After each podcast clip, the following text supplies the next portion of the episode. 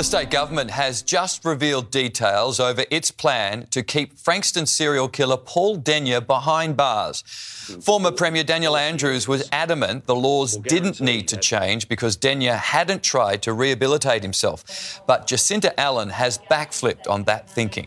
Tomorrow we'll be introducing legislation to make changes to our parole system to strengthen them and provide greater certainty for victims of crime in our state. These crimes are quite heinous and high profile and have been well documented, and the families and victims and communities are still hurting. They are left with a life of trauma, and what we have heard is that the parole period and the parole system was having a re traumatising effect for many of these families. It's understood victims' families were informed of the changes yesterday.